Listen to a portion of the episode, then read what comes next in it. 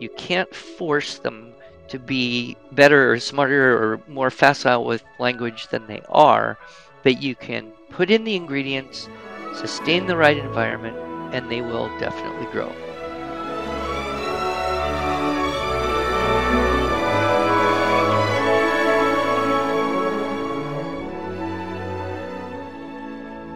Hello, and welcome to the Arts of Language podcast with Andrew Pudewa, founder of the Institute for Excellence in Writing, or as many like to say, IEW. My name is Julie Walker, and I'm honored to serve Andrew and IEW as the Director of Marketing. Our goal here is to equip teachers and teaching parents with methods and materials which will aid them in training their students to become confident and competent communicators and thinkers.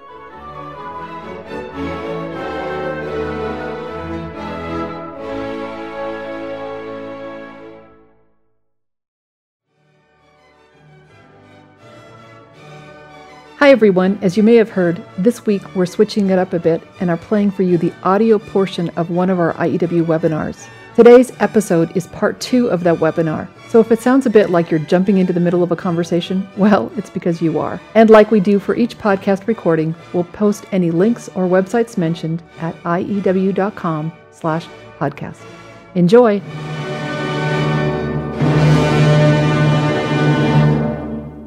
One thing that I always try to emphasize, and not everybody does this, and you're the teacher, it's your prerogative, but it works so much better when you get strict. If you start out strict, the minimum rule, you will have each dress up you have learned in each paragraph of this composition, and until that's done, you're not finished.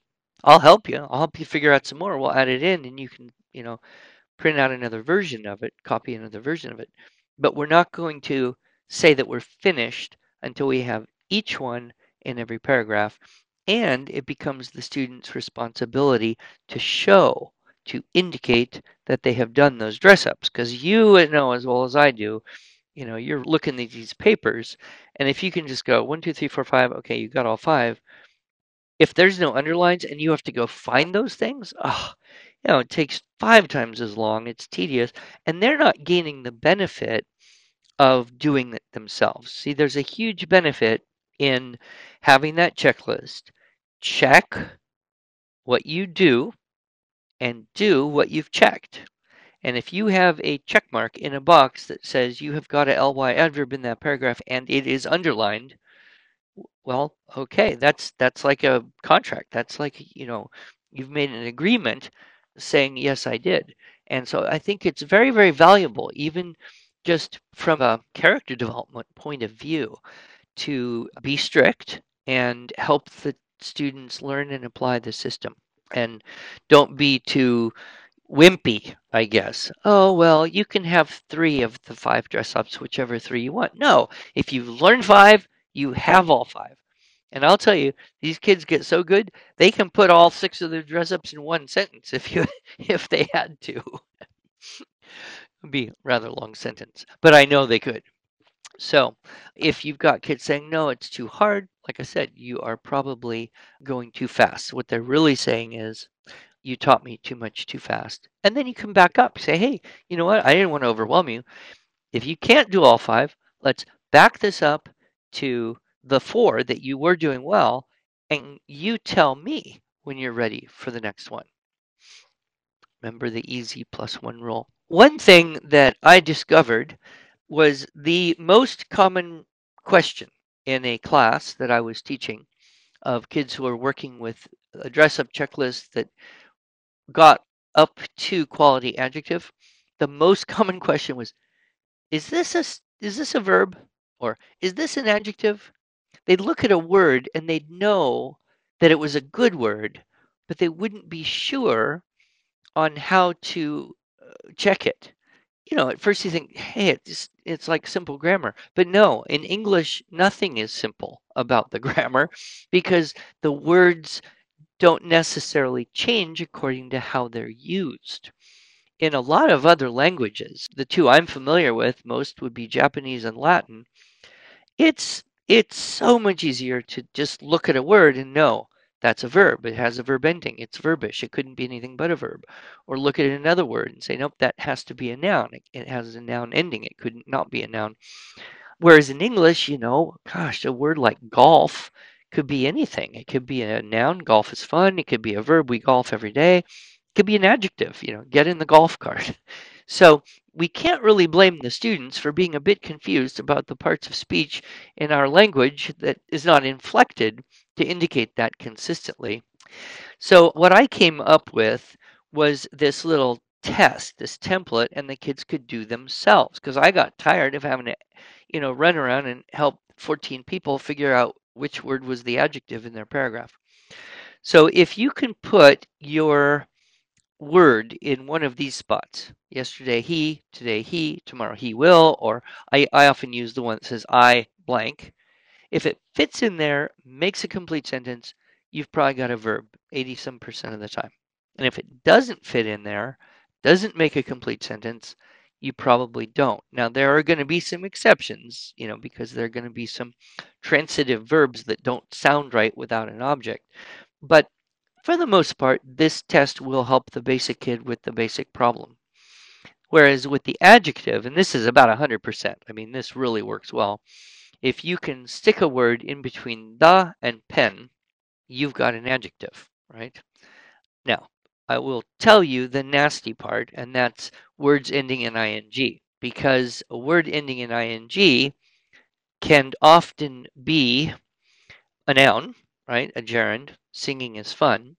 And then it can also be it can also be an adjective, the singing bird. And then of course the frustrating fact is that it kind of can be a noun, but only if it has help. It's like by adding the ing on it, you've changed the nature of the thing. So now what is it? We were camping. what is that? so it's a kind of difficult thing dealing with the ing words. And of course, we're not trying to be legalistic, but we're trying to give guidelines that help the students get the variety of the dress up. So generally, I will go through this phase of saying words ending in ing, with the exception, of course, of words like sing and bring and ring, cannot be marked as verbs because most of the time they're verbals. And even if they're using a helping verb like was or were or went or something, you still can't count it because it's it's making it a little bit weaker. So sang is a little stronger. Was singing not quite as strong. But like I said, we're we're not trying to do pinhead grammar here. We're trying to come up with tools and guidelines that help the students become more confident, more sure, and I, nobody that I know is ever going to be absolutely sure about everything about English grammar. And the odds are, if you do reach that point, you will definitely discover sometime that you are wrong about something. At least that's what happened to me. And I have my talk, but but but what about grammar? It's a very enjoyable and interesting contemplation of grammar, how important it is, how irrelevant it seems to kids, best and worst ways to teach it. So, okay. Now, the sentence openers have not changed. Number one always has been and always will be a subject. Two is a prepositional. You, of course, give the kids a list of prepositions. Three is going to be the ly adverb. And at this point, we always remind students that from now on, you're going to have to have a minimum of two ly words in each paragraph. One will be the opener. That's at the first word in a sentence, some sentence, anywhere in the paragraph, but it has to be the first word. And now the dress up cannot be the first word. It has to be anywhere else in the sentence. And we refine the dress up based on the new requirement. I have not met a lot of kids who have a problem with that. You know, you just kind of, okay, here's the new rule. This is now what it was, but a little more specific in its use. So that ly word cannot double count. I've seen some kids in my class uh, doing that, marking it as a dress up and marking it as a number three opener. And then I have to say, I don't know, you know, if that's what you were taught, but the way I teach it and the way the system is, you you have to have two, and usually they've got another one somewhere else. They just didn't notice it because they weren't looking for it. So The ing or participle opener, the pitfalls there, of course, are number one, the danger of the dreaded dangling participle.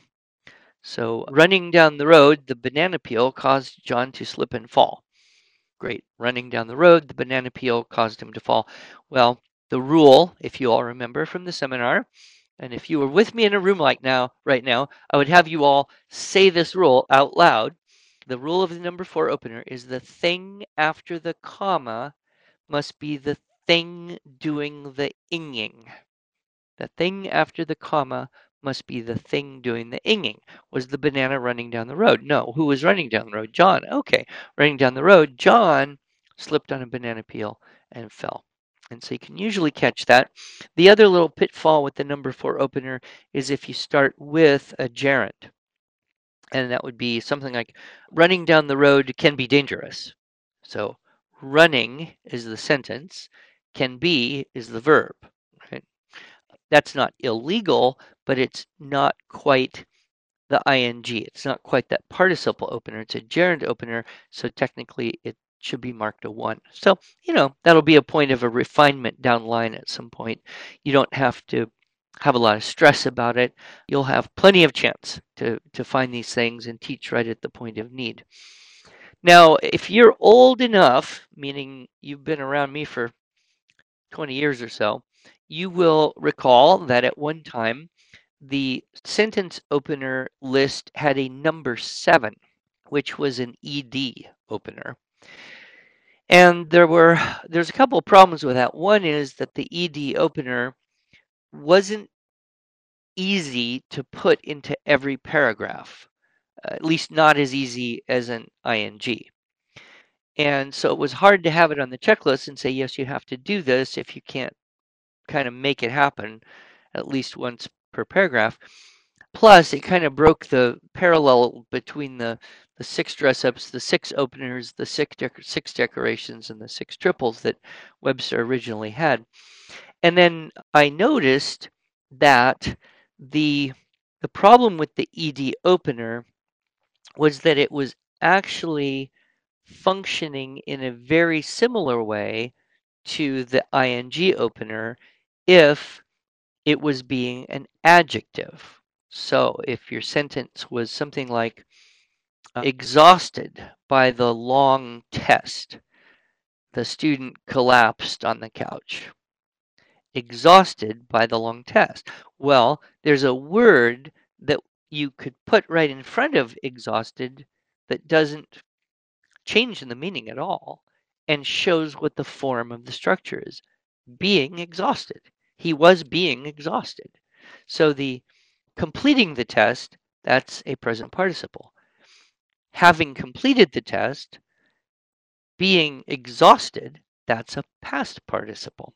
And so at some point we threw in the ing with the ed, and then also we added the invisible number four, which would be kind of an advanced technique where you start with an adjective. So big, large, and colorful, comma, the monarch of butterflies swarmed around my head. Large and beautiful? Those are adjectives. What's the missing word? Being large and beautiful. See? So they're all the same. The ing, the ed, and the invisible. We all mark those a number four. The number five is the clausal opener, and this is similar to when introducing the number three. You're now going to point out that yes, you're going to have two of these things when, while, where, as, since, if, although. One of them is going to be an opener. You start the sentence with one of those words. And then the other one is going to be a dress up technique where you have it in the middle of a sentence. And sometimes you can even just flip the sentence. Then this is the point where I personally decided that we're going to drop the because dress up, make it optional, stick the B with the other clausal starters. So now we have the www.asia.b. and then you've got while, as, since, if, although, because. Because is an option, but you never have to force it into a paragraph. And that adds some freedom, which it really needs to take off some of the pressure here. And then the very short sentence, two, three, four, or five words. Everybody's favorite. So those are the basic six. Uh, then we had always the question of a student uh, who writes a sentence and it isn't obviously one of those. Now, the default position is if it's not a 2, 3, 4, 5, or a 6, then you just call it a 1, and we use the subject slash catch-all category. But there are a few that are worth marking. So in the last few years, as I started teaching the high school essay intensive, I put in three more openers that are labeled with letters rather than numbers. One is the Q, and that could count as the decoration of a question as well but it's just indicating a different type of sentence. T is for transition, and then you'll notice in the new lists that there there's a list of transitional words.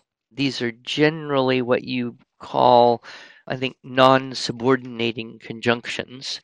In some cases, they may be called adverbs by some people, but the the list would be here on page 183.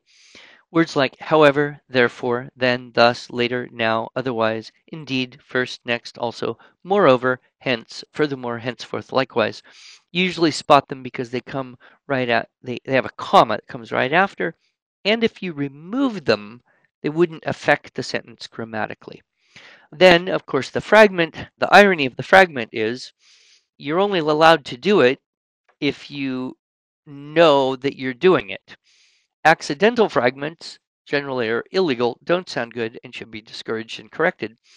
Intentional fragments can be very effective.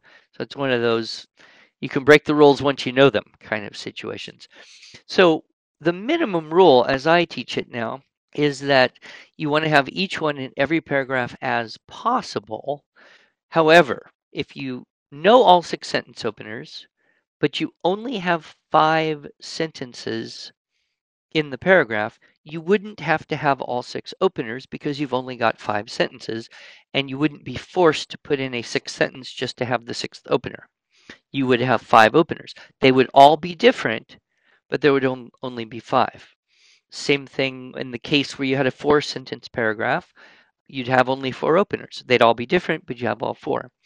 Once you start getting longer paragraphs of six, seven, eight, nine sentences, 10 or more, then you're going to probably begin repeating them.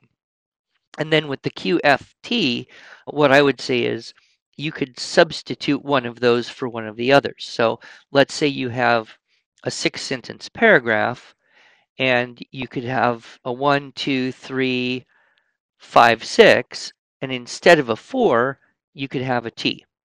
Or instead of a two, you could have an F. If you had seven or eight sentences, you could have all six and repeat them, or you could substitute in one of the Q, F, or T. So remembering the goal, it's to keep the variety. Uh, unlike the dress ups, where we want to underline only one of each, with the sentence openers, we number every sentence so that we can avoid having more than two of the same in a row. That way the student can scan the margin and look at the openers, and if they see they've got a one three five two one one six five, they say, "Ooh, I've got you know too many ones here. I got to change a couple of those."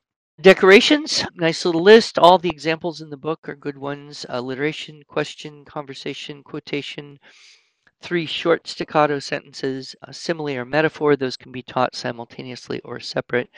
And so there's six. The dramatic Oh, I think we put conversation and quotation together as well, because there used to be six, but I mean, really, if you look at it, there's eight. The dramatic opening closing is when you frame the sentence with a very short sentence at the beginning and at the end. If kids have trouble figuring out the difference between a simile or metaphor, you can just remind them that a simile could be true, something could be like something else, or someone could do something as something else whereas a metaphor says something is something else. So technically, a simile could be true, but a metaphor is not true. Metaphors are more powerful too. So when Jesus said, I am the vine, you are the branches, that's more powerful than saying, I'm like a vine and you're like branches. So, and the minimum rule one decoration per paragraph. Once you've learned them all, one different decoration per paragraph. That's minimum. You can have more if you like. And you put the DEC in the margin. Sometimes we used to do a dotted underline. Sometimes we've had people do italics in typing, but I think the DEC in the margin, if you can, is the, is the easiest way. The triples can be anything words, clauses, phrases, INGs, LYs, adjectives, nouns, verbs. And the real challenge of the triples is to not get the same meaning, right? So it wouldn't sound good if you said rapidly, quickly, and speedily he completed his task. Those are too redundant in meaning, so it, it doesn't work. Whereas if you said efficiently, rapidly, quickly, efficiently, and carefully he completed it, then those might add to the meaning. So the trick of triples is to not repeat yourself. And that's that's hard for kids, but you know, you can point it out and give them plenty of samples and opportunities and all that. And then here's your little grammar question. Uh, what is the difference between a phrase and a clause? Of course, that reminds you of the joke, you know, what's what's the difference between a cat and a sentence? The cat has a clause at the end of its paws and a sentence has a pause at the end of its clause. yeah, I think something like that. But the difference between a phrase and a clause is important because when openers come around and you look at some of those openers that could be either clausal openers and or they could be prepositions. So could be either, let's see, uh, since. Since is a good one. You could say, since this morning I've had a headache. Okay, since this morning, no verb, that's a phrase. You'd mark it number two. If you say, since the war began, now you have a clause because there's a subject and a verb. The war began. Since the war began. So, since is probably the biggest one, as can sometimes be. As a clown, he amused everyone. As he was amusing everyone, other people were torturing them. You know, so the difference. So, uh, that'll come up too once you've taught the idea of triples, which isn't a terribly hard idea to teach. By the time you get here, they just, okay, I can do that. Boom, just triple any one thing. And then you might get to some of these advanced dress ups. These are in the section, the end, page 187. You've got the duels, you've got the invisibles, you've got the teeter totters, you've got the noun clause, you've even got the invisible noun clause. One thing to point out is that these duels, these advanced dress ups, do not have to be done in addition to the existing dress up. So you don't ask for dual verbs in addition to a strong verb. Dual verbs replace a strong verb. You don't ask for an invisible who which in addition to a regular who which. If you do the invisible who which, it replaces that on the checklist. So that gives, you know, the kids a little bit of freedom too you will end up with all sorts of interesting grammar questions that you yourself will then have to research, perhaps work through. And just remember this one thing grammar is not a science, it is not something that you can know, and it's going to always work and be consistent. Grammar is one of the seven liberal arts. So, grammar, along with logic and rhetoric, are things that are arts. You you learn them by doing. They gradually change. There are different styles and ways to do it. And so take that approach that when we're practicing grammar, we're following basic principles and seeing many different ways that things can work out. And then we we can be a little less legalistic and not have to carry our grammar Nazi t-shirt in our back pocket and put it on when we are called out. If you want more grammar, boy, we've got this one. I've taught through several years of this. I have not ever met a person who taught through one of these fix-its and did not love it. I'm sure they're out there. I'm sure there's some people who look at it and send it back or something, but I mean, we're at a an incredibly high success rate with this thing. So far better than I ever imagined as this product came into conception. And Pamela White is our grammar virtuoso. Since we wouldn't say a grammar Nazi, she's a grammar virtuoso. She did a magnificent job putting these together and you can you know you use it for six years uh, you'll learn stuff yourself i i tried to go through and fix the whole book Sir Gawain and the green knight i couldn't do it it's, it's so challenging when to graduate from the checklist when a student is so good at doing everything they have to do that it's easy then they can be free of the checklist and use or not use those techniques. Or they may leave your control, go off to some other teacher, leave home, go to school and college, and you know, what you've taught them, you've taught them. But there is an end in sight. And at a certain point, it's good to say, yes, well done, good and faithful student. You have mastered the checklist. You can do everything. Now you don't have to. Be free. So that's kind of it. So that's uh, basically what I plan to cover. I I don't see a lot of questions piled up. It looks like Tara, you got your question answered, and there were a couple others. I think Julie typed in some answers that were specific to people. So I'm willing to hang out for a few more minutes. If you do have a question that pops in mind, problem is you guys are all experts, so you knew everything half of you could have taught this webinar maybe better than I did, but it's always good. I always learn things when I'm thinking about them. I always learn things when I'm explaining them again for the umpteenth time.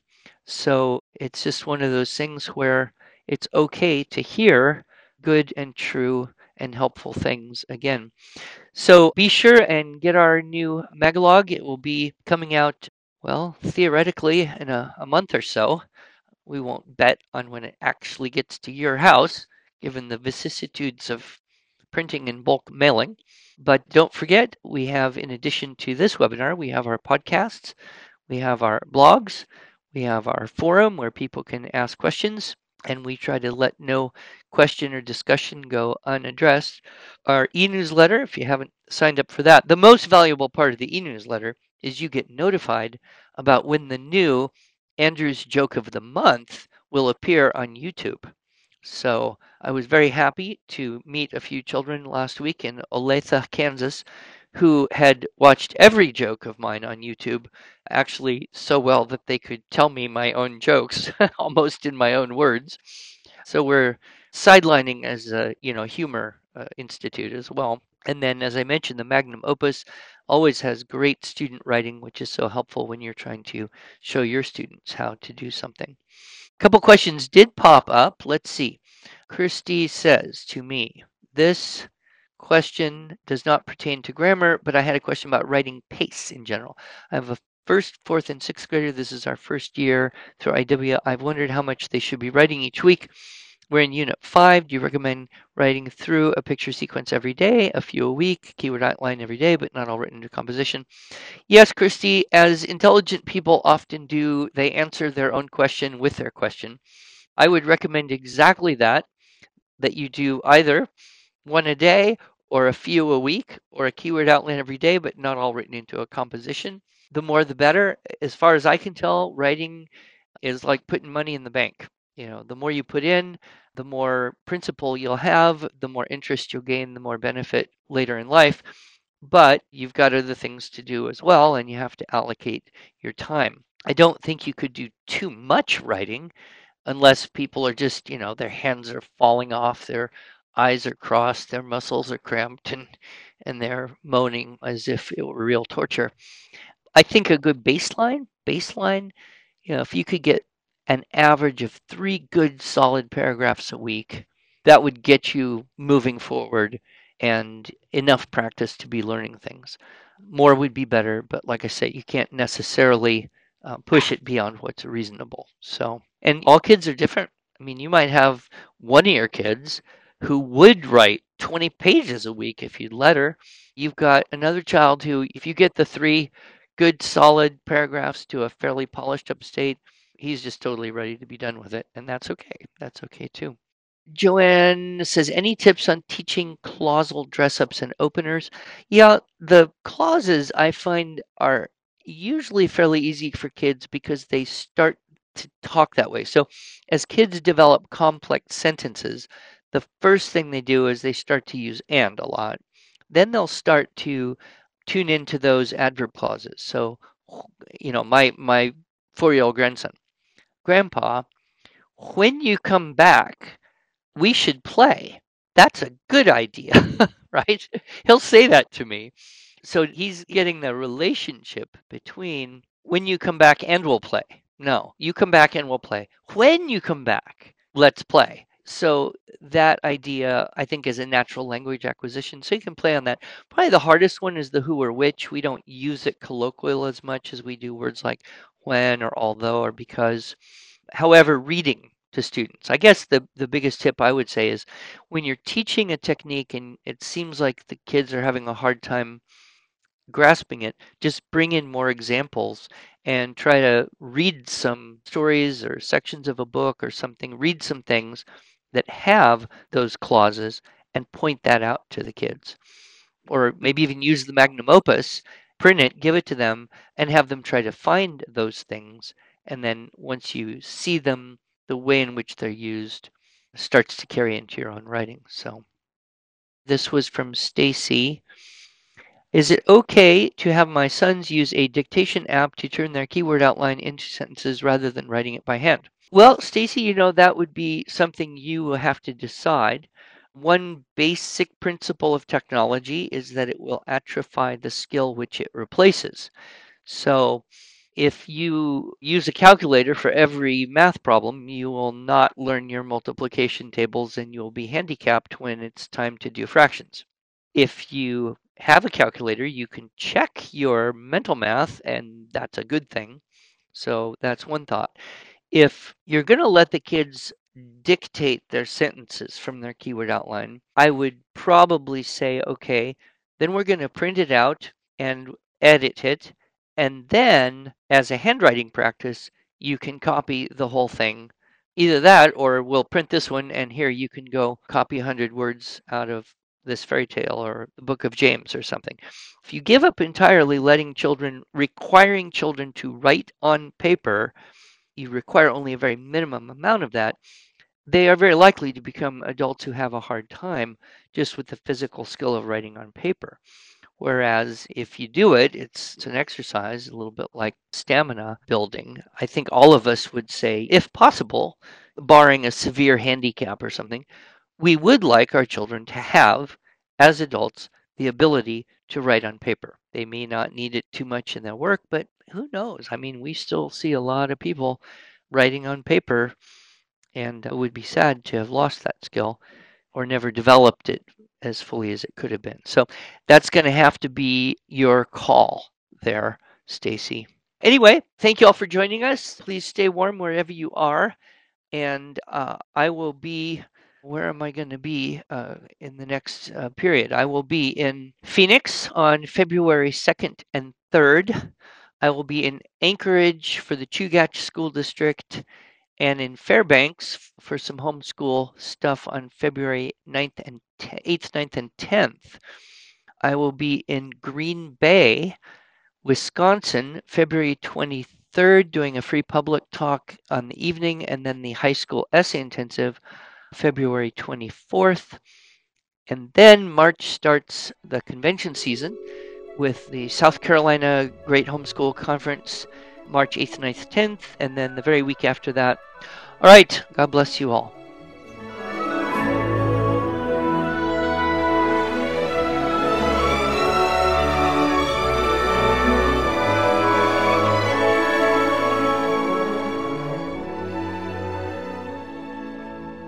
Thanks so much for joining us. If you enjoyed this episode and want to hear more, you can subscribe to this podcast in iTunes or Stitcher, or just visit us each week at iew.com slash podcast. Until then, on behalf of Andrew Pudewa and the team at IEW, I thank you for the privilege of allowing us to partner with you on this educational journey toward better listening, speaking, reading, writing, and thinking.